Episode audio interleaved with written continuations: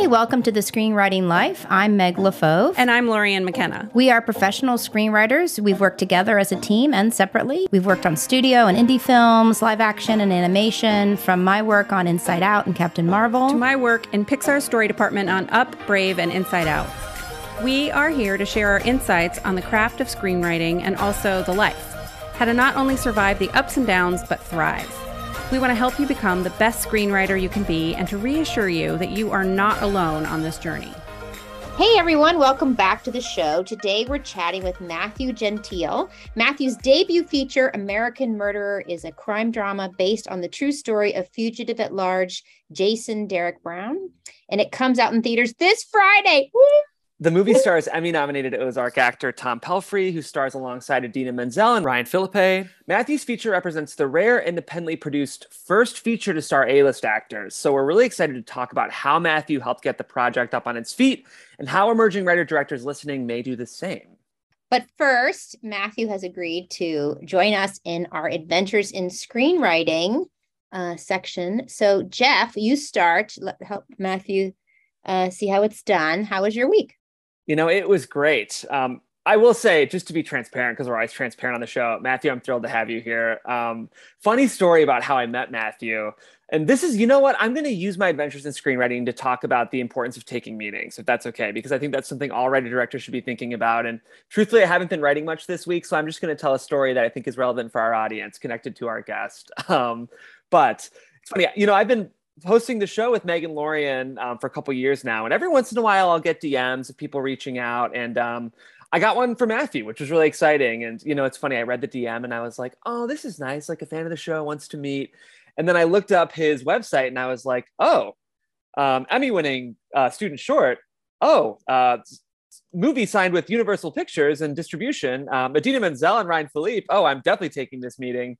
Um, but you know, the truth is, those meetings are always valuable regardless of someone's credits because if you can meet like-minded people who have similar interests that's always going to be beneficial for you. So it's just been really fun to get to know you matthew and it's great to have you on the show today. And i want to emphasize that you're not just on the show because you're a friend uh, but we're thrilled to have you of course regardless. Um, but it is helpful to expand your network and it's just been fun. You know serendipitously we both wound up in the boston film festival together which was a really small program and that kind of happened unrelated to our friendship, which is was a really fun kind of addition to both of our festival tour. But it's just a reminder to everyone that it can feel like such a one person's game um, as a writer, and it can be really easy to feel tempted to get trapped in your own silo and not connect with people.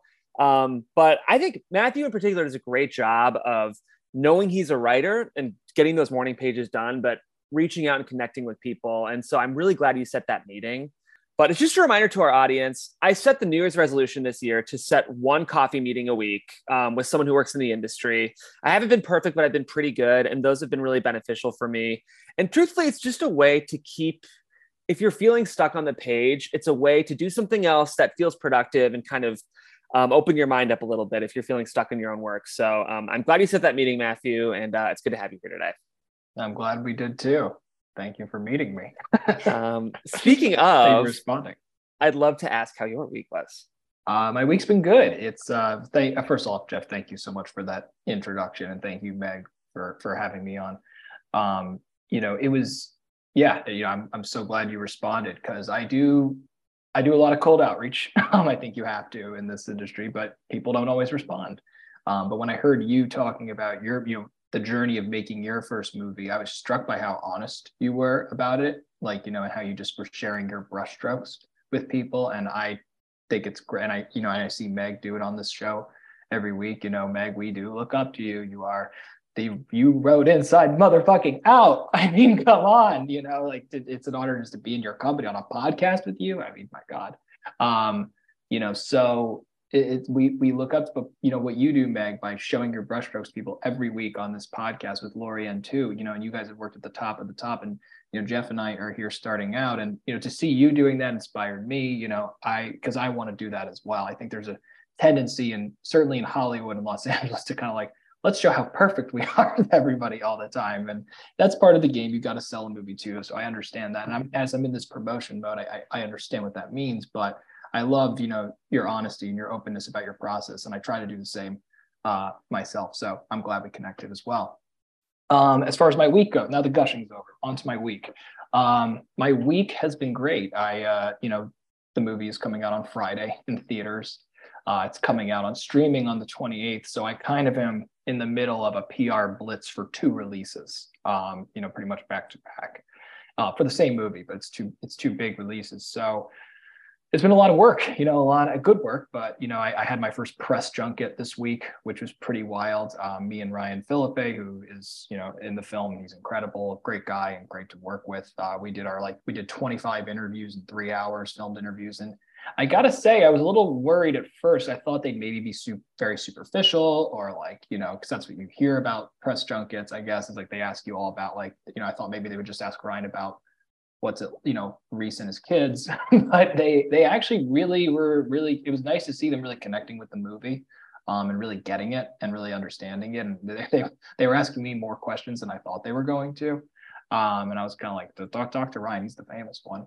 Um, but it was really great. And you know i've been doing a lot of you know just a lot of pod it was interesting going from that doing like a five minute interview to something like this, like a podcast where you have an hour to really like get into. And I I enjoy both, but I like this more because you get to really you know dive in deep. And it's been really cool to do that. Um, I've been committed to my morning pages. You know, I've and we'll talk about it, but I I've gone back and forth on writing routines. Like I switch them like every two three months. I'm like this is the kind of writer I am. I I write this way now. And but with all of the press, I have found that the only way for me to actually get pages down is by writing in the morning because after 9 a.m. or 8:30 a.m. my phone just starts blowing up and emails come in and some or just something takes you know takes a bite out of my day. So for me, that six o'clock a.m. to 8 a.m. range is the only time I really have where I won't get in my head before I start it's talking myself out of actually writing. Um, so I'm, I'm having fun. I'm in the first draft, vomit draft phase of a new script that's been kind of in my head for a while that I finally just like I don't know, on September 28th, I was like, all right, we're just going to do it. And uh, I'm, I'm about two thirds in. So I'm, I'm getting to that point. I, I feel myself wanting to stop, but I'm like, no, we're going to push through and get to the end. I'll probably be done by the end of the month with the, with the vomit draft. Um, you know, and then of course starts the journey, but yeah, so it's, it's cool. I'm writing something new. Um, I'm at the very beginning of another project in terms of my second feature, which is, you know, we're trying to shoot next year. And I'm at the very end of American Murderer, you know, with the last step, which is helping it get onto the world. So it's been a, it's a great, it's a great week, you know. It's, so you're uh, shooting another movie right now? I'm not shooting. No, no, no. I'm in the very early prep stages of, a, of my second feature. So I've written the script. It's, you know, we're going to start to develop it and it's going to have a long journey, I'm sure. But we're aiming to shoot fall of 2023. Um, That's exciting. It's a script I've been cooking for a while, but I, am about eight drafts in. So to go with I understand, I think I need to get to 10. I'm kidding. 10. American Murder was minimum. Like, was minimum. 40, right? I need to get to 10. No, no. well, you know, the, there's the Billy Ray, or uh, Milos Forman had a story of um, the writer Peter Shaffer did 47 drafts of Amadeus before, like, and he was Peter wow. Shaffer Right. And he's Peter Shaffer. I mean, no offense to either of us, but he's Peter Shaffer. maybe you, but yeah.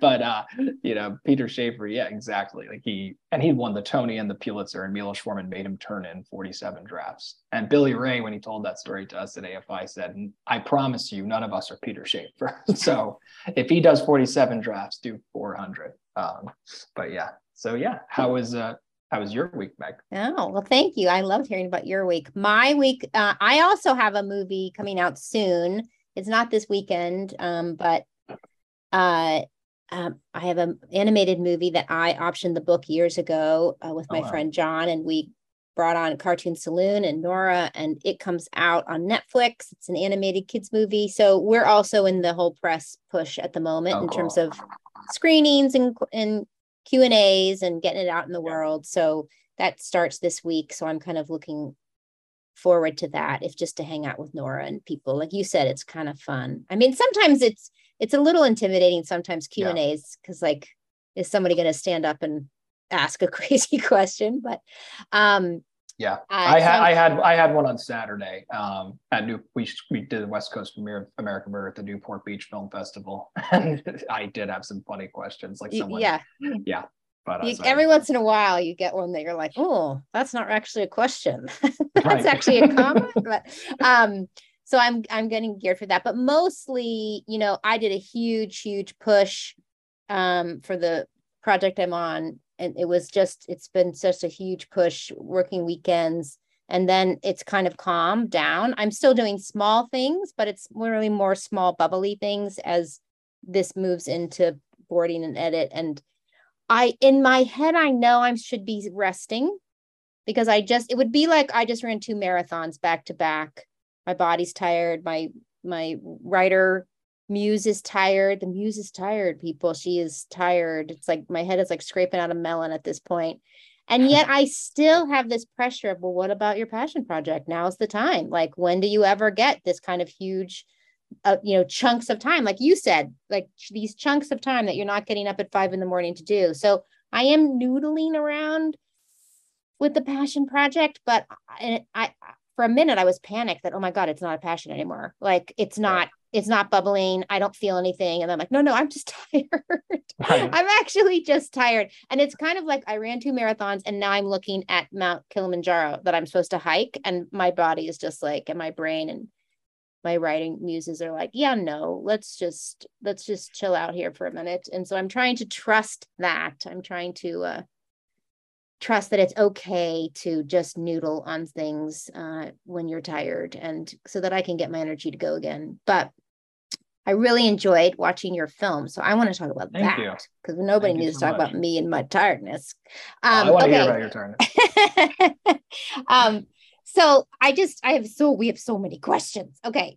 Um, but the first one, let's just, we always start kind of with the same place because so many people are interested in where people came from. And um, so you started um, out at, and started in quotes here because of course, before AFI, I'm sure you were doing lots of things, but let's, let's start the story. Let's start the narrative with you at AFI. Sure. And can you talk a little bit about that experience and, you know, what you think film school kind of did for you or gave to you or what you learned there or, or how it kind of helped you and where you are now?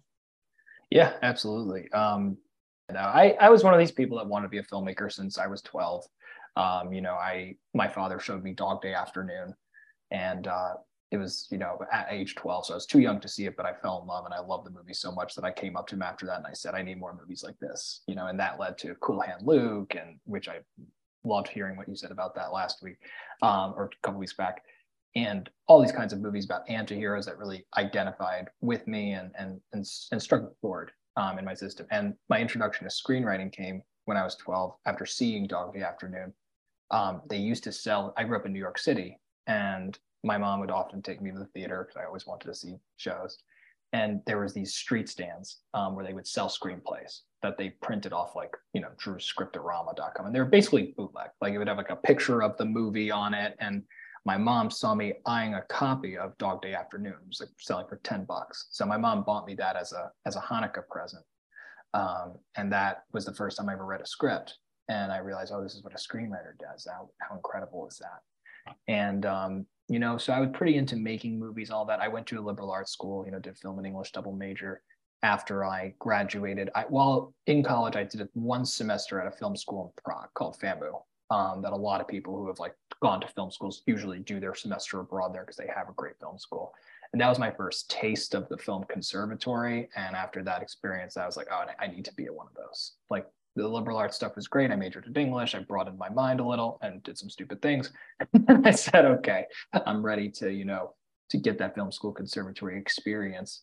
Um, and I looked at a bunch, and the only one that really reminded me of what I had at FAMU was AFI you know, and and people have said that before that it kind of feels AFI feels like a European conservatory. Now, I applied the first time, and uh, actually, someone we know, a mutual friend of ours, Meg Robert Taylor, um, who has sung your praises a lot and knows you through Young Storytellers and Rideback, I think, um, and he says hi.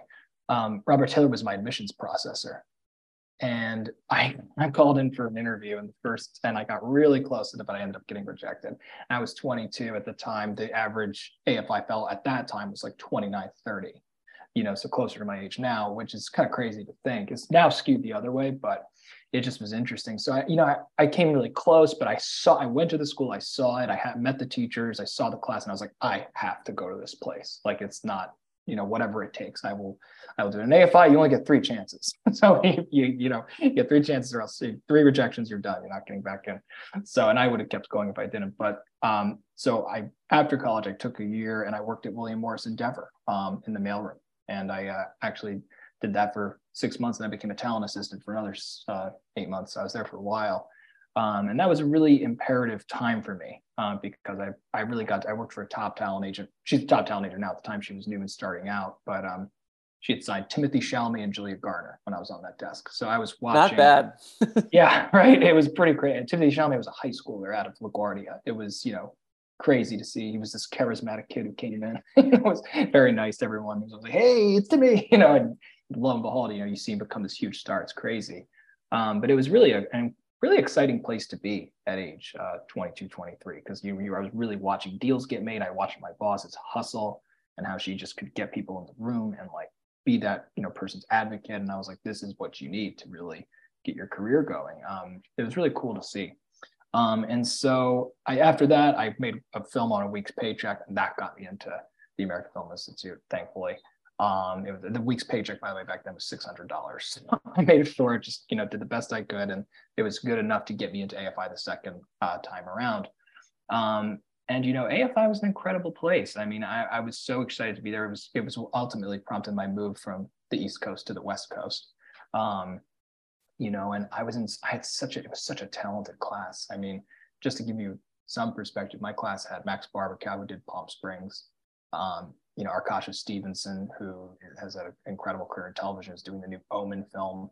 Um, our friend Daniel Sawka, you know, did a, a, feature right out of school called Icebox with James L. Brooks. I mean, it was like it was a murderer's row, and I was definitely, I would say, probably the least talented like, there was, it was really like intimidating. These guys, these guys, these cats were good, um, and there were just numerous other great directors who I'm not even mentioning. But you know, um, so many people. And you know it was a competitive program. You know the first day one of my favorite teachers uh, to this day told us that the odds were two of us you know we're going to actually have careers directing you know and they were very honest with you and straightforward about that. And i appreciated that because i you know I, I appreciate when film schools get real with you and tell you like look you know you're not going to graduate here or walk onto a set and you know direct a movie for warner brothers. It's not really how it works right? It, it takes time. You have to be ready to you know grind it out and you know like really it's a battle of attrition. You know you got to kind of you get points for sticking around. And so for me i went there you know i was very lucky in that two i did i got to do two thesis films. Uh, normally you do one but i had the rare opportunity to do a second. And both thesis films they were called frontman and lawman. They really helped kind of get me out there as a director. Um, you know because i went to afi for directing. And i think meg you were there at a time close to when i was there. Oh um, yeah you when i was teaching there I think I was close to when you were there. I'm right. bummed I wasn't there when you were there because I would have audited your classes. Because I always audited screenwriting classes. Um, I don't know if you know Karen Jansen, but I uh. I went to her class all the time, and she's one of my closest mentors. She mentored my thesis film, um, so she's a, she's a great friend. But um, but yeah, so you know, I I went to a lot of screenwriting classes, but I was really you know I was trained as a director, and you know when I um and so yeah, no, the film school experience was incredible because I mean, you know, during AFI, I met my the cinematographer, American Murderer, the editor, both editors, um, Chris and Matt, uh, Kalila Robinson, like they all came from AFI. Um, you know, and I've worked with them, these guys for nearly a decade. You know, so it's kind of crazy to think that like it all kind of we built this real rapport and network, and you know, at the time it felt pretty competitive, but since then I find that people have become maybe it's we're all getting older, you know, a little wiser somewhat. Um, and I think, you know, people have been really supportive of each other, I've been finding, and really like it's a nice community and a safety net, you know, um, of people to kind of have. I mean, you know, you see people making movies and doing exciting things. And I don't know, it's been really cool. And it's not just my class too, it's the class above or the classes above. There's a real nice camaraderie. And I think, you know, whether you go to film school or not, you know, you kind of, James Cameron actually said this when he was interviewed at AFI. He was like, someone's like, you never went to film school. And he was like, yeah, I didn't go, I didn't have the money to go to film school, but I went to my own film school. And I was in that USC library 10 hours a day, right? Making photocopies of the books, you know? So I think that whether you go to film school or not, you can kind of find ways to build that community. But I, I loved AFI and I, I, I, it definitely really helped my career a lot.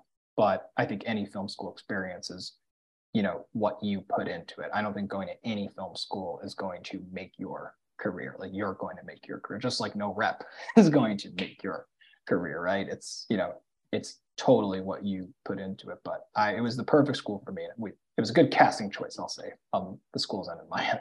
Well, you said you made those two shorts, Lawman and Frontman, um, which again, you met all the people there. And but even if you're not in film school at this point, you can make you can make films, right? It's right. not like old lady me who you had to go to the cage and get out the giant camera for, you know, like you can you have a phone, you can make you can make your films. Um, you know, can you talk about those in terms of your first feature and building to that and how those experiences kind of um filtered in or helped support American Murderer, the feature? For sure. Well, you know, so I graduated officially in 2015, but the second short, Lawman. So Frontman was my thesis short. I graduated with that movie. Um, that movie did opened a lot of doors for me. Jeff mentioned earlier, I won the student Emmy, and you know, kind of like that. That gave me. I got my. I got a little water bottle tour off of that, and for five seconds, I thought I was hot shit. And then I learned five seconds later that nobody cares beyond a win, you know, the hard way. Um, and so I got lucky though in that AFI um, had someone the year below me drop out, um, a director drop out, because AFI, I know Meg knows this, is positioned in a unique way where you have teams of, you know, you, it's very one track. So you you come in as a director, you're a director you're a screenwriter, you're a production designer, you're a cinematographer, you're an editor. A lot of other film schools like USC or even NYU, you can kind of do multiple things. You can try different hats out, but AFI, you kind of got to come in knowing what it is you want. And they make you, they really, you really have to hyper identify. Um, and this goes to say, because you know, for a long time, and I still am grappling with this. I, I kind of struggle, even though I'm on some, I'm on a lot of screenwriting podcasts this week. I really, I did, I really struggled to call myself a screenwriter because I was like, no, no, no, I'm a director. I'm going to be like a hired gun chameleon director. That's how I thought my career was kind of going to go you know, I guess I looked at like, you know, a career like, I'm not saying I would be as good as these people, but like Ang Lee or Ron Howard who like come in and do tons of different kinds of films. I was like, that's, you know, that's, that's what a directing career looks like, you know, at the top. Hey everyone. So the new version of Final Draft, Final Draft 13 is out. And, you know, the question's going around, is it worth it? Is it worth it to buy or upgrade? And our answer is yes. So I recently got notes on a pilot and I want to see how it works in my rewrite to move a couple of scenes. And usually what I do is, you know, cut and paste, uh, which works out sometimes, but mostly it means I lose text because I move so quickly. But the new version of Final Draft has this cool feature called Navigator 2.0 where you can actually just move scenes around right in your script. So without losing something, I can see what's working, what I'm missing, or what needs to be rewritten, or, you know, if I have to lose the scene altogether. But it's really, really helpful. And what's most important to me about this is that I'm not losing anything. Woohoo! Yes. I am laying out a new project and I want to card it, and I can now do that inside of Final Draft, and it's now a super easy way. You can take those cards and then make them into an outline with a simple drag and drop. So it's just a great way to see the larger story that you're writing and get down the details, track characters. I just love it. And for our emerging writers, a great new feature is Final Draft lets you set writing goals like page count or timed writing sprints, which is super cool. So uh, we think the new version is really worth uh, investing in. So you can head over to finaldraft.com slash products to get the new version with a discount code of SCREENFD for 25% off. You should check it out. That's SCREENFD. S C R E E N F D. Um, and so I graduated though, I made these shorts they opened a ton of doors for me in that lots of festivals, lots of meetings, lots of people saying like, "Oh, you've got some, you know, you you've got some chops. Cool. What do you what do you have next?" And I was really struggling to figure out what that first feature was because for a director, that's everything. And I was seeing as I was graduating that people were kind of going different routes, right? Like some directors were like, you know what? I'm a pretty good writer. I'm going to double down and I'm going to become like a studio screenwriter. Like that's where I'm going. And then some directors like kind of were like, I'm going to try the commercials music video thing and like use that way to climb.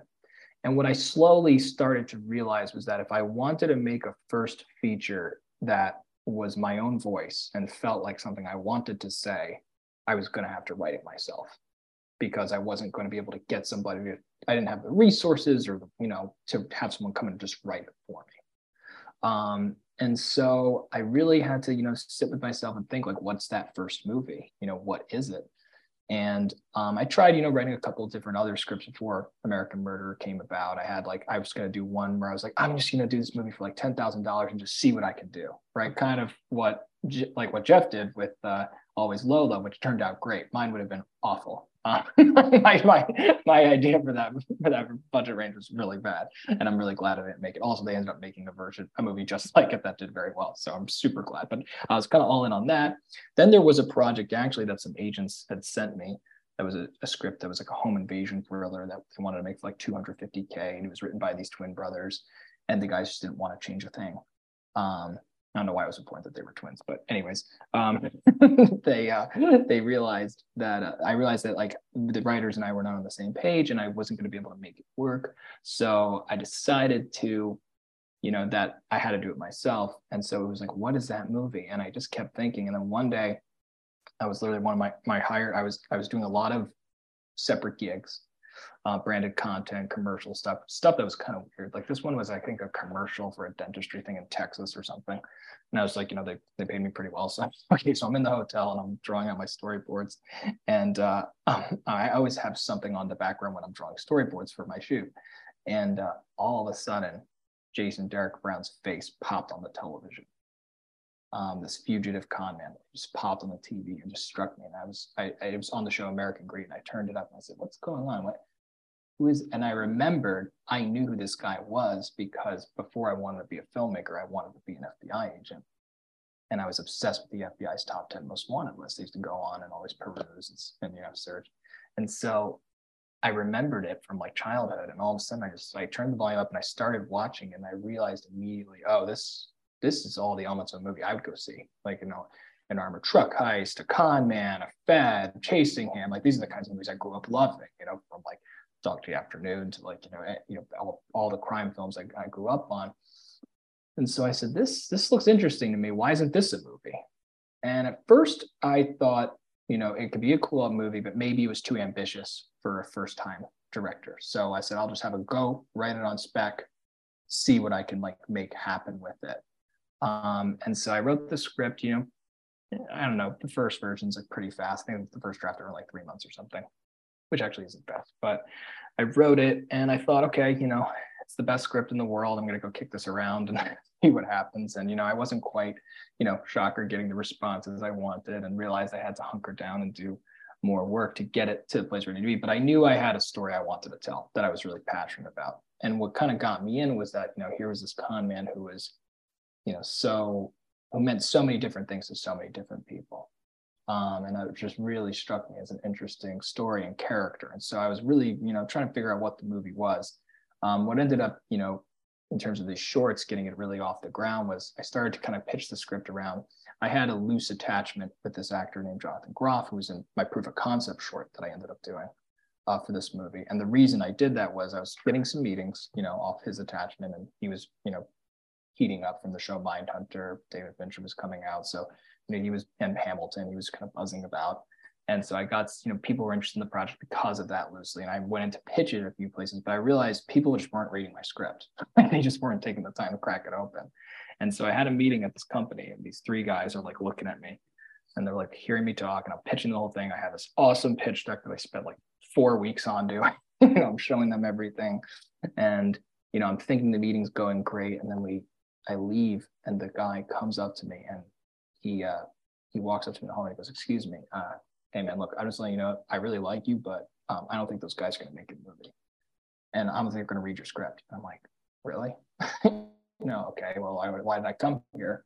And he's like, "Well, you know, I think if you want to get people to read your script, you got to do a proof of concept, like just shoot a scene for the movie." And I was a little arrogant at the time. I was like, well, you know, my shorts won all these awards. Like, why do I need to do another short? Like, I feel like I've you know, I did two that did really well. Like, why do I need a third? And he was like, well, your shorts show you can direct, but they don't show you can direct this. So go shoot a scene and show them the tone, the vibe, get some good music on it, like really show them what it feels like, and that'll compel them to read it. And they said, or don't. and then the guy was gone. And I was, I'm thank God that guy said that because I, uh, after that, I left that building and I was like, okay, I'm going to go do a proof of concept. I did it with Jonathan. We shot a scene from the movie And that, and all while this was going on, I was doing more and more drafts of the script, right? And just, you know, refining it, making it better, whatnot. And it was that short and that, you know, rough script that at the same time attracted now because the show came out, Mindhunter came out, a lot of people then were asking me about it. Like, hey, can I read this? Hey, can I read American Murder? Do you and, mind which scene and and if it gives anything away in terms of the the, no, the fun of the audience going to see the movie this weekend? Don't tell me. But which scene did you choose as the proof of concept? Is my uh, first question. And my second question is, how did you get him attached as talent? Uh, great questions, both. Um, the scene we chose was uh, we chose something really easy. We did the SWAT invasion. so, and in the proof of concept, we did it all in one shot. Um, you know, it's a tough movie to do spoilers with because you know at the beginning, every like even the article with the trailer will tell you he's a fugitive and he's still missing. So you know, um, I think we're okay. Okay, um, all right. But yes, there's a SWAT invasion at some point, folks. Um, so come see it. But yeah, there was a uh, there was we did the we did the SWAT invasion, um, and so the way I got Groff attached was so when I worked at William Morris in the mailroom, one of the best jobs we used to have that all the other uh, they called us floaters. It was floating assistant is what it meant but you know all the floaters were terrified of taping auditions because if it went wrong you know you would be in really big trouble like if you dropped their tape or whatever you messed up the camera. So people really didn't want to tape. I love taping though because i'm like well i want to be a director and this is the coolest thing. And i taped so many actors auditions while i worked in there i think i taped a total of like 50 i kept track and like i wrote them down. Um, it was something like 50 and Jonathan was one of the ones that came in the most to audition. And so, you know, I got to really, as a taper, watch the actors. Even like sometimes they would ask me for input, and it was really my that was my directing class, you know, directing actors. Class. That is so cool. And then, uh, yeah, no, it was, it was a really great opportunity. And years later, uh, after I won the Tsunemi, I met an agent who knew Jonathan, and I told him kind of that story. I was like, "Oh, Jonathan was the best. He was the nicest. He was the best actor.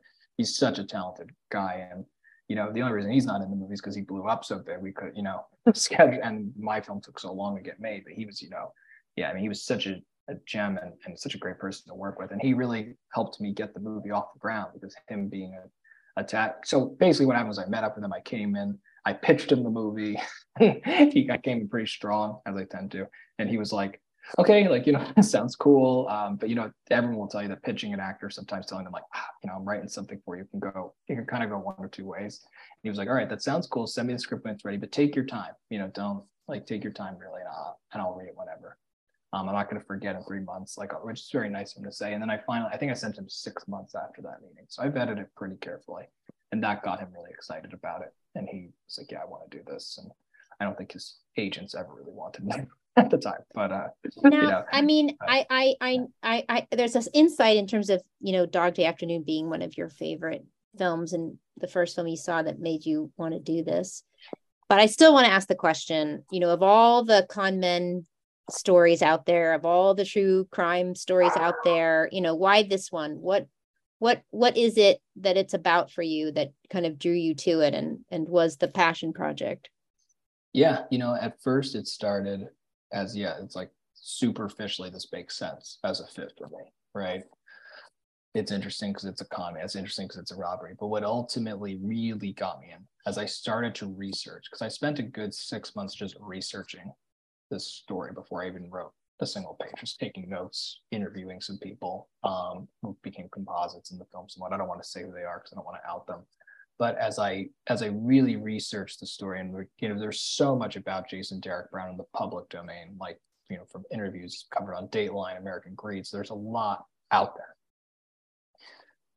I really started to see it as a story about family. That was really the emotional or the lava, so to speak, was that this was a, a film about family. And, you know, it had all these other things to it, right? Dark side of the American dream, you know, uh, and uh, and I would say also a character who meant so many different things to so many different people, right? Like that also really fascinated me that this guy could be, you know, to an FBI agent like Lance Leising, a played by Ryan Phillippe, a, a murderer, right? He's trying to bring to justice. Spoiler.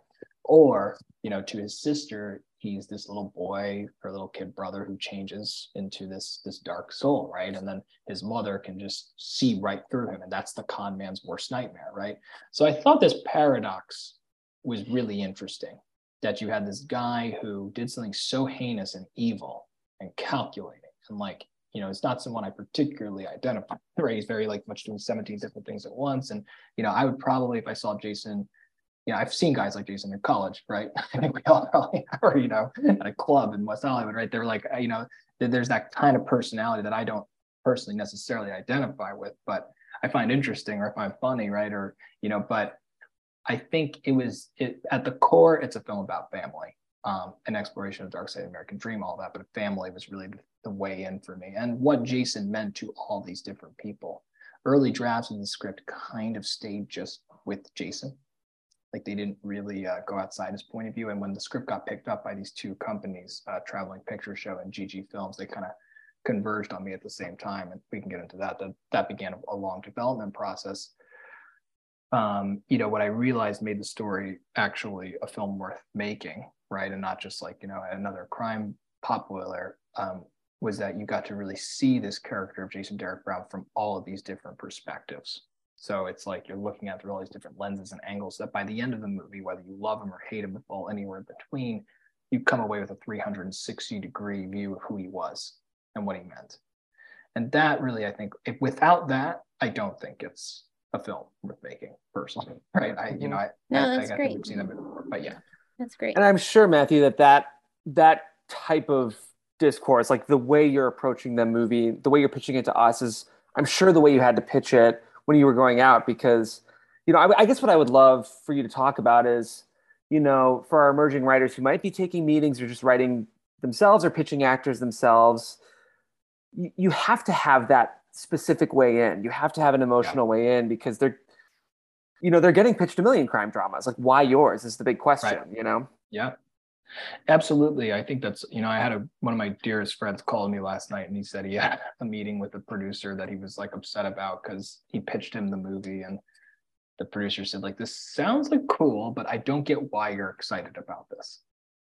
And he was like feeling really discouraged. And I said to him, I was like, buddy, like that's every day, you know, like people are going to ask you that and that's okay. Like, you know, but when I, you know, to be clear, when I first pitched American Murder, I think part of why I got so many passes on it before these two companies came together, I didn't have that reason. You know, I could pitch it fairly well. I could pitch the, the story well. I could pitch the plot events pretty well. And I, and I you know, I, I had that mapped out. Like I knew how to pitch like the truck and the mystery and the, you know, all of that, the intellectual like thing, but I didn't have the emotional undercurrent yet. And that took me time um, you know, I was lucky in that I met two companies, Traveling Picture Show and GG, Kevin Matusow, Chris Bell, Gene Walsh. They really converged on me at the same time, and they saw potential in me from my short films and and the script. You know, because it was like I was getting a lot of when I sent the script. I was like, oh, it's pretty well written, but I think we. I'm pretty sure you guys talked about this. When someone says it's well written, that's usually not great. like it's not bad, but it's not great because it means like they're like, yeah, you know, it's like it's kind of when someone says like, oh, your movie looks good. You know, it's like, okay, so it didn't like emotionally get you, right? Because you know, it's about emotion. You want people saying, I was, you know, I enjoyed it. I was on the edge of my seat. I was scared. I was crying. What, you know, whatever it is, I was laughing, right? It made me feel something. And like I know I've heard you talk, Jeff, about how you're always low screen. It's like people come up to you and say, I felt this, right? And that's that's how you know you hit the target, right? Um, and so American Murder early drafts, when people were like into it, I was or like interested or peaked, but it was kind of like I wasn't hitting that emotional target. It really wasn't until I went through a lengthy script development where I did so many countless drafts of this thing that made me question, hey Matthew, why are you doing this? Why are you telling this story? That now, when Meg asks me on this amazing podcast, you know, as the movie's coming out in three days, I can answer articulately. But I was not able to say that. Uh, really, I I don't even know because I never really had to say it to the. I didn't have to pitch this thing to too many people. Like, fortunately for me, Traveling Picture Show and GG Films came came on pretty early, but you know, but we went through that lengthy development. I think I turned in 11 drafts for them, and that doesn't count how many drafts I did. I did like six in between each. you know, like it was so many drafts of the script and finding it through that. Because for me, like when I sit down to write a script, I don't really necessarily know why I'm doing it. Um, I just have to kind of dive in and go and then through the rewrites i figure it out you know i'm the same i'm the same sometimes i'm like i don't know this is just won't leave me alone i just have to start writing scenes yeah. and see what this is or i think it's one thing and then it turns out to be another or yeah absolutely, absolutely. Yeah, it's why I don't really outline much anymore. And I'm not saying I recommend that. Uh, I know some people need, you know, are very good on outlines and need that. I do know cards and rough sketches, but I also have the benefit though of writing true crime. I gotta say, when you write true crime, you're the one thing you benefit. I was talking with Ryan Phillippe about this. I was, he was like, "Do you ever get writer's block?" And I was like, "I really don't, but only because all my characters exist. So you know, even if I'm stuck, I'm gonna be like, well, you know, I can write interior bank. He robs a bank. you know, like, I could do something. It may not be the most compelling scene in the world, but I can do that. You know, so yeah, but I, I, that's it. I understand writer's block is a real thing, and I know that I, you know, Billy Ray's my mentor, and I I'll drop his name every podcast I go on, and he outlines for three months before he sits down to write a page. So, you know, I think that everyone's different, right? But for me, I have to, yeah, I just have to dive in because otherwise I will talk myself out of writing it. And I think that's the that's the battle I always face. I agree. I mean, I I outline after a vomit draft because that's yeah. exactly right. Like if the clay is not there, it's just too hard to find the clay. You'll I think you just said it so well. You talk yourself out of it. Yeah. Um, I I put myself in your shoes, Matthew, as a first time director, and like you mentioned, our movie's very small. I knew most of the cast, and that felt like a really safe place for me to like find who I was as a feature director.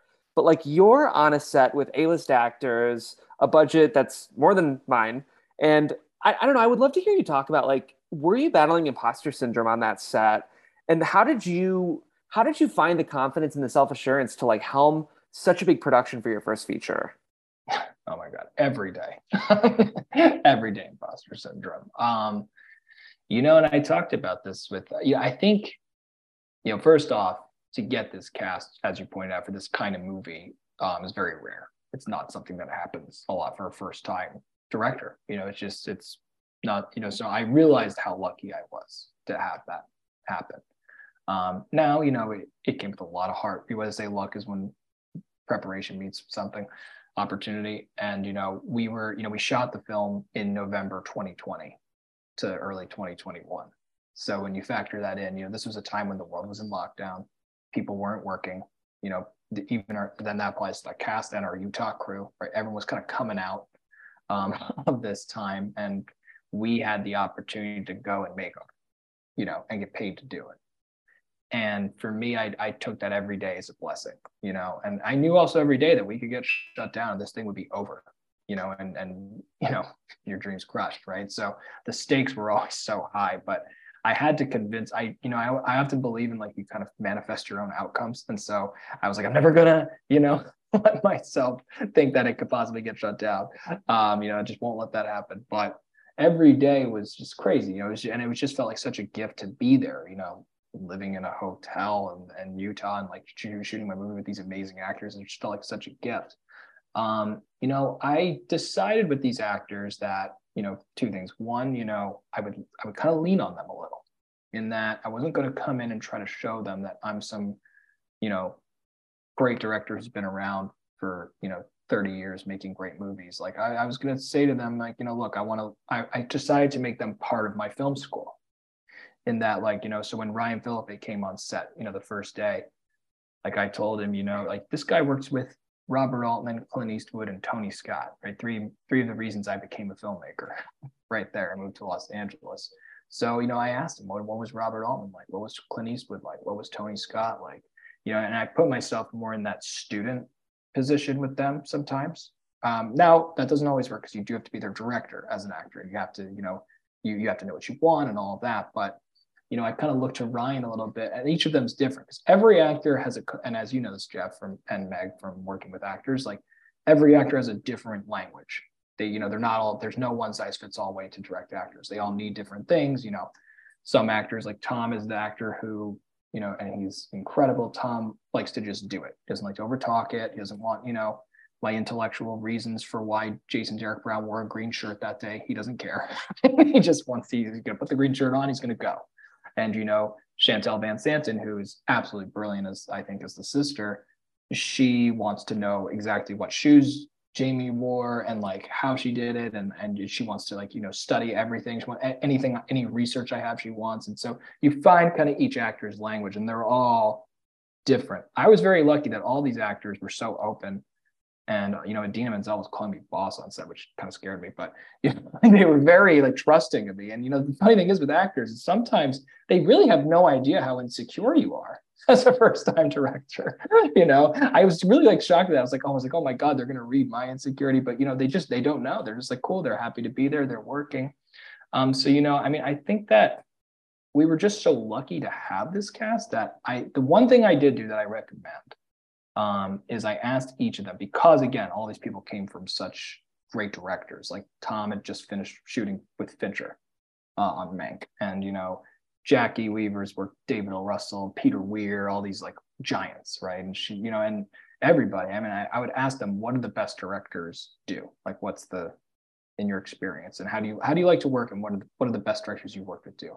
And they all said the same thing which is that the best directors were prepared and had a vision, but were flexible. It was those three kind of, they all said that more or less the same way. And so in I terms of that, in terms of that, when you mentioned when you were doing the Texas commercial that you were storyboarding in the hotel room. So I'm interested in your preparedness for this film. Did you storyboard the whole thing? Did you just storyboard certain sections? Like how how I much did. do you storyboard? I storyboard a lot. Um, I well, what has so what happens? Yeah, we went shoot, we went to cast the movie in March of 2020, right? So that's when we make our first offers to actors, and you know, anyone can tell you that's not the best time to start. What um, happened? yeah. what, what went down? Yeah, so the world was in lockdown. We were all, you know, but what we did, me and my team, my cinematographer and uh, my editors, you know, were all kind of like eager and wanting, thinking we were our time was going to come to finally get this thing off the ground. I just pretended in my head, I was like, we're shooting this year. I don't care what happens, come hell or high water, we are filming this in 2020. I told myself that in January and I had this feeling and I was like, all right, we're going to do it. And so what I did to quell my own anxiety was I storyboarded every single shot of the film, meaning like I, I drew it out terribly. I can't draw, but I drew like with color pencils and stick figures. And, you know, I just went and I drew every shot of the movie, like myself. Just felt, you know, I, I, had typed up a shot list, which I always do when I'm done with the script. I'll like write up all the shots. If I'm directing it, I'll write up all the shots. Um, and then my cinematographer Khalil and I look at it and we talk about it. And then she adds shots and she adds ideas. We kind of co-author a shot list, and then I go out and draw it, so I could see how it cuts together in my head and the blocking looks and all that, and come up with new ideas and whatnot. Um, and we do overheads too, or like you know floor plan shot, you know shot designs. Um, Khalil and I together, and we would vet this shot list, much like how Pixar beta tests their narratives. You know, we would like go through it. You sometimes we'd read parts out loud and like feel it out. And then I got really lucky in the pandemic because my editor Matt Allen, who Jeff knows and has met, um, he won this Ace and Brennan Fellowship Award where he um, he got his hands on this uh, software called Shot Pro, um, which allows you to build sets in 3D and roam with cameras and really like get in there and like you can really like so for sequences like say the armored truck robbery which takes place at a movie theater we were able to actually build the real movie theater in the 3d model and stage it out and place cameras. And what i want to say about storyboarding is because i know you know werner herzog's one of my favorite filmmakers and he calls it you know storyboards are an instrument for the cowards or whatever it is that he says. Um, and i love it i don't I agree, but i you know i also was once uh, i had a I got to show a film of mine to Bennett Miller. Um, and he never, he was, I think, one of the best directors alive. And he never storyboards anything. He just places two cameras down and, and goes and, and explores and finds there. And Robert Altman was like that too. Robert Altman just shot. And, you know, then you have the other side of the spectrum where Hitchcock storyboarded every single shot, right? And, did, and didn't deviate from them. So every director is different. But for me, what I like about storyboards and pre visualization is when you're doing stuff that's, you know, because this movie has some pretty complicated stuff in it you know, we've got action, we've got armored truck heist, we've got SWAT invasion, we've got stunts, we've got tackling. You know, there are some scenes that are just two people talking where the storyboards may be less relevant. But in those scenes, you kind of you have to have a plan to have established the geography and have the audience know where they are, or else it's not really going to work. Um, so the pre-visualization we just did for like the action stuff, for Matt Allen, I called them set pieces. Um, and then and the that I had things storyboarded, but I would also say that when I got to set, I was very ready to throw them out. And so there are some things where like in the actiony stuff, they actually stayed pretty close. Like we actually have on the spec the Blu-ray that's coming out in January, we have some uh, side by sides of like how the previs and the place of like the murder sequence and all that were, were pretty similar. But then when you look at like the, you know, scenes like if I was take the storyboards, the scenes would say him and Jacki Weaver, right? like, you know, that kind of changed because the blocking changed. But I think it's always good to have a design of the scene in your head. You know, then you know I don't necessarily show any of my storyboards to people. Um, I'll show it to Kalila, my cinematographer, and she'll look at the awful drawings, laugh at me, and be like, "Great, I know what to put. You know, I know what I know what to do." Um, but I don't. Uh, you know, I don't think staying rigid to storyboards is necessarily the way to go. Although, I mean, look, everyone's it worked for Hitchcock, so who knows? But I like to have it so that I have a strong plan, so that I can then get to set and then throw it away and be spontaneous. And I think without that planning, at least on a budget, because the movie was made on a tight budget. I can't say what the budget was, but it was tight, and the schedule was tight. We shot the whole thing in 22 days. Yeah, so you know, tight. yeah, we didn't have a lot of time, and so when you're doing a movie like that, I think again with action and and stuff like that you have to kind of i think have a pretty solid plan for how you're going to do it especially well, if you're a first time director that also speaks to another question i have you said in passing uh, in one of your answers that, that you believe that you manifest your outcomes so mm-hmm. like and i heard you say you know even though we were in lockdown i was i was acting as if we're going is that what you talked is that kind of what you're talking about when you talk about manifesting your outcomes that you're right behaving as if you're getting that outcome. Is that what you're talking about? Exactly. Well, you know, yeah, I mean, it's that my girl, do you guys know about human design? Or have you heard about this? It's a new Mm-mm. thing, I think. My girlfriend who you just met is really into it. I'm interested. Um, where there's different kinds of like personality types, and a manifester is a type of personality that I happen to be. Um, but uh, I'll, I'll, have her send you something about it. But anyways, there's all these different human design types. Um, so you know, look, I think that a lot of directors in particular, you kind of do have to, you because as a director, and this is where being a writer and a director is different. Like a writer, what I love about being a writer, like you it's it's you and you. I mean, you have to work with producers and all that, but you know, when you get up in the morning to write those pages, like you don't have a hundred people waiting on you, right? Being like, hey, what are we doing today, right? When Unless you are working at Pixar, but anyways, that's true. that's true. Yeah. Um, but you know when when you write you get to you know you have that space and uh, unless you're a pixar um, when you're directing though you have this you know you have to have that kind of thing going and so for me in terms of manifesting the outcome. Now it doesn't always work out. A lot of times you know i aim for the moon or shoot for the moon and i don't get it.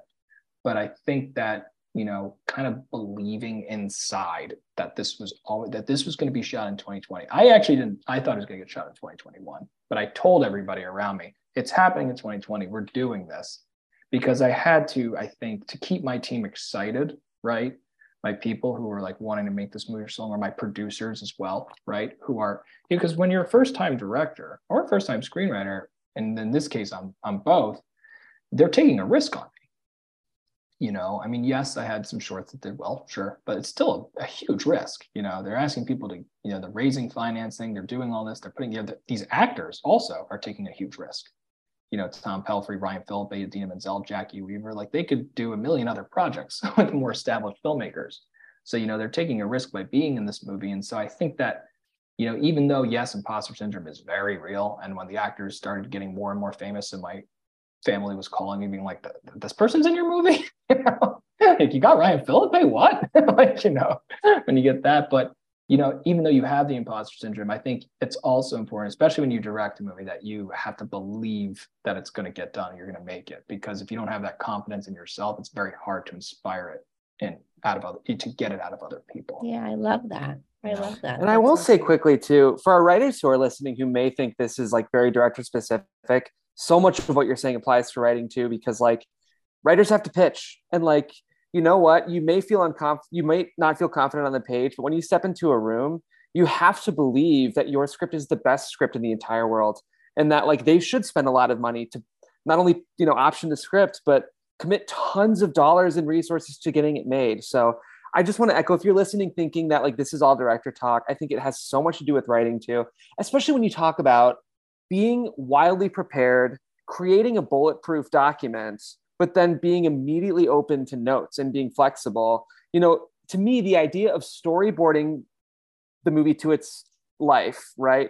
But then knowing on the day anything could change, that's the same as having your perfectly outlined script, getting to that scene and feeling your heart open up because you realize something's wrong and you need to follow the muses in a different direction. So I think it's really important what you're saying, Matthew. And for any of our writers who are listening, I think it's so relevant to the to being on the page to, to being well and and your script is going to go through this process with the director and with these actors and with the producers and with the the distributors and the guys making the poster and like th- this is where yeah. it's going you know? It's not going to go sit on someone's shelf. It's going to keep living and breathing and changing as it goes. So you it's so, so great to hear how a director thinks and what they need. So i think it's awesome for the show.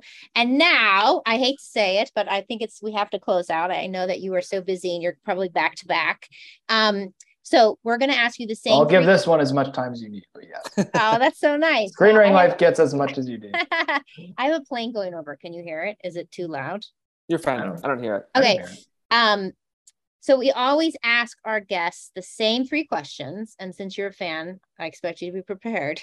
prepared but um, flexible. yes, very prepared but flexible. Um, so, what brings you the most joy when it comes to writing? You know, I was thinking about this one. Um, and I think it's two things. I think that, you know, the moment when you finally feel the characters becoming alive and talking to each other and you become like a court stenographer is that moment that gives you so much joy. Unfortunately, that's like 1% of the process. 99% of the process is doing whatever you got to do to get yourself to that point. Um, but I love the joy of that. I'd also give this two part answer. I think the second part that gives me the most joy about screenwriting is how you can just do it.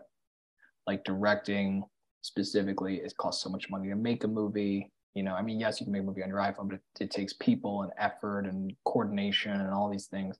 I love that every morning when I sit down, even if my pages are awful, and a lot of the times when they're in the when they're in that first draft, especially, they always are but to know that like by just sitting down and taking a pen and starting to write or typing it i do write by pen first and then i type um, knowing that i'm inventing something that could be a movie that could become a film um, i think that gives me just endless joy. So i would say those two things the getting that place where the characters become alive and the ability to always be able to do it no matter what.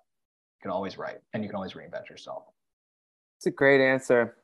Um, I'd love to know, Matthew, what pisses you off about writing. Oh my God. Um, well, how long it takes. Uh, it takes yeah. so much work to get a script right. And I know, Meg, I've heard you talk about this and Lorien too, and Jeff about, you know, just how you never realize how much work it's going to be when you start. You know, you write the first draft and you're like, yeah, it's like, okay. You can't, it. you can't, or why would yeah. you do it? You cannot right. know. You never know exactly how many drafts it's going to take. So, I think that I think getting notes sucks. Not that like I you need notes. Notes are important, and thank God for my because the version of my script before my producers versus what ended up after was night and day. But um, but that feeling of getting notes always I have to give something after not do anything because like I just yeah notes are not fun. But you need them. It's it's totally uh cough medicine or or whatnot. It'll make you better. But you, you um, so yeah, notes and uh, how long it takes would be my two. So the last question is: If you could be remembered for one passage uh, you've written, or in your case as a director that you've shot, a scene you've shot, what what do you want to be remembered for and why? Oh God, I didn't forgot about this one. uh, well, I'll be cheap and I'll pick a scene from my movie, even though I I certainly, uh, I'm proud of my film, but I'd like to do better and, and do more. Um, I I would pick the scene between in my film between Tom Pelphrey and Jacki Weaver. I'm really that scene came out, I think, really close to how I wanted it to. Um, just the two of them took what I wrote and elevated it so much. Um, and brought it to such a different level. I mean, it was it was it worked on the page, but I think the two of them and their energy together really like heightened what was in there and brought out the nuances and subtleties and um, they're just such great actors that so yeah I would I would pick that scene because I think the characters and the work in that scene are, are my favorite amongst what I've done. Um, so I'm gonna pick one passage. I'll pick that seven and a half minute scene. it's beautiful scene. I know exactly what you're talking about. It's a beautiful scene. Thank you. You know, it's a great scene. I want to. We talk a lot about on this show how particularly moms are written in a very narrow way. I think often, and I really appreciate. I'm not going to give away what Jacki Weaver's character is doing in your film, but I think it's a really interesting and um, valuable portrayal of what motherhood can be. So Yeah. I think um, I'm going to let that be a tease for our listeners to check out the movie because it comes out in theaters this Friday. It's yes. I was looking, it's most major cities. I mean, any of our listeners, grab a ticket now because, especially this type of independently produced non studio theatrical release, is a really important type of movie. And it gives a lot of first time writers, like many of you who are listening, the chance to do it. So I think, like, if you believe in the power of independent film to get a theatrical release, I'd really encourage you to buy a ticket to Matthew's movie, American Murderer. It's coming out this Friday and it'll be on TVOD, Amazon, all the platforms in a couple weeks, right? Uh, October 28th. Yeah. So Great, October 28th. 21st in theaters nationwide, and then 28th on streaming. It'll still be in theaters too, but I don't. So exciting. It's a good movie theater movie too. See it on a big screen if you can. It's Are you uh, going to go? Are you going to go to the theater? I am. night? It's really fun to go. I mean, sometimes it's not, but usually it's really fun gonna to go, go, yeah. and listen to the audience. And yeah, so Yeah, great. it's only in one theater in LA. It's the Lumiere Music Hall, listeners. Cool. Um, so my girlfriend and I are gonna go. We have a lot of people coming. Uh, tickets haven't even gone on sale yet for that theater, uh, but I think they're gonna go on sale soon. So they should be on sale by the time this drops. And um, you know, please come, come meet me, say hi. Um, but yeah, I plan to go to a couple, and then we have the San Diego Film Festival on Saturday. So my editor's from there, so we're gonna go down there on Saturday. Fun. Yeah, no, it's fun. It's fun Yeah. to see with people. I hope you have a blast. And thank you so much for being on the show. Oh my God. Thank you. Thank you guys so much um, for having me. Um, I really appreciate it. And uh, Jeff, thanks so much for making this happen. Um, and Meg, this was such an honor. And Guys, you're I not just on really listen show. every week. I listen to a lot Yeah. of them, but this one I really listen to every single week. Um, I do want to emphasize though for our listeners, you're not on the show because I knew you because that nepotism thing is can be I, can hey, you know be- what? But um, no, it's a great film, and like it's what a valuable guest you are to have on the show. So thanks for being here, and um, have a blast with the film. Thank you. And thank you for what you guys do for screenwriters. Oh, It's a gift. Thank you so much, Matthew, for coming onto our show, and make sure you grab a ticket to see American Murderer, which is out in most major cities this Friday. I'm in Sarasota, Florida, right now, and I looked it up, and it is playing here. So look it up; it's probably playing in your town. Jeff, you do this show from a different city. I don't now you're in. Florida. Oh my I- god. I, I can't it keep up with you. Jeff. No, I, I love it it. I love it. Okay. Uh, thanks everyone for tuning in. If you haven't yet, join our Facebook group at facebook.com slash the screenwriting life. Um, great group of people there. And also please drop us a review on Apple Podcasts. It helps um, other writers find us. So if you are getting something out of this podcast and you haven't written a review yet, my question is why? Please do it And remember, you are not alone. and keep writing. Thanks for tuning in to the Screenwriting Life. We love our community and we want to get to know you even better. Join our Facebook group at facebook.com slash the screenwriting life or email us at the screenwritinglife at gmail.com to have your question considered for the show. You can also suggest topics by emailing us there. Also, we'd love for you to drop us a review on Apple Podcasts. Even if we don't read your review on air, trust me, we have read it, and not only does it mean the world to us, but it helps other people find the show. We've always been driven by mission and mentorship, and reviewing our show helps expand that mission. And of course, until next Sunday, happy writing.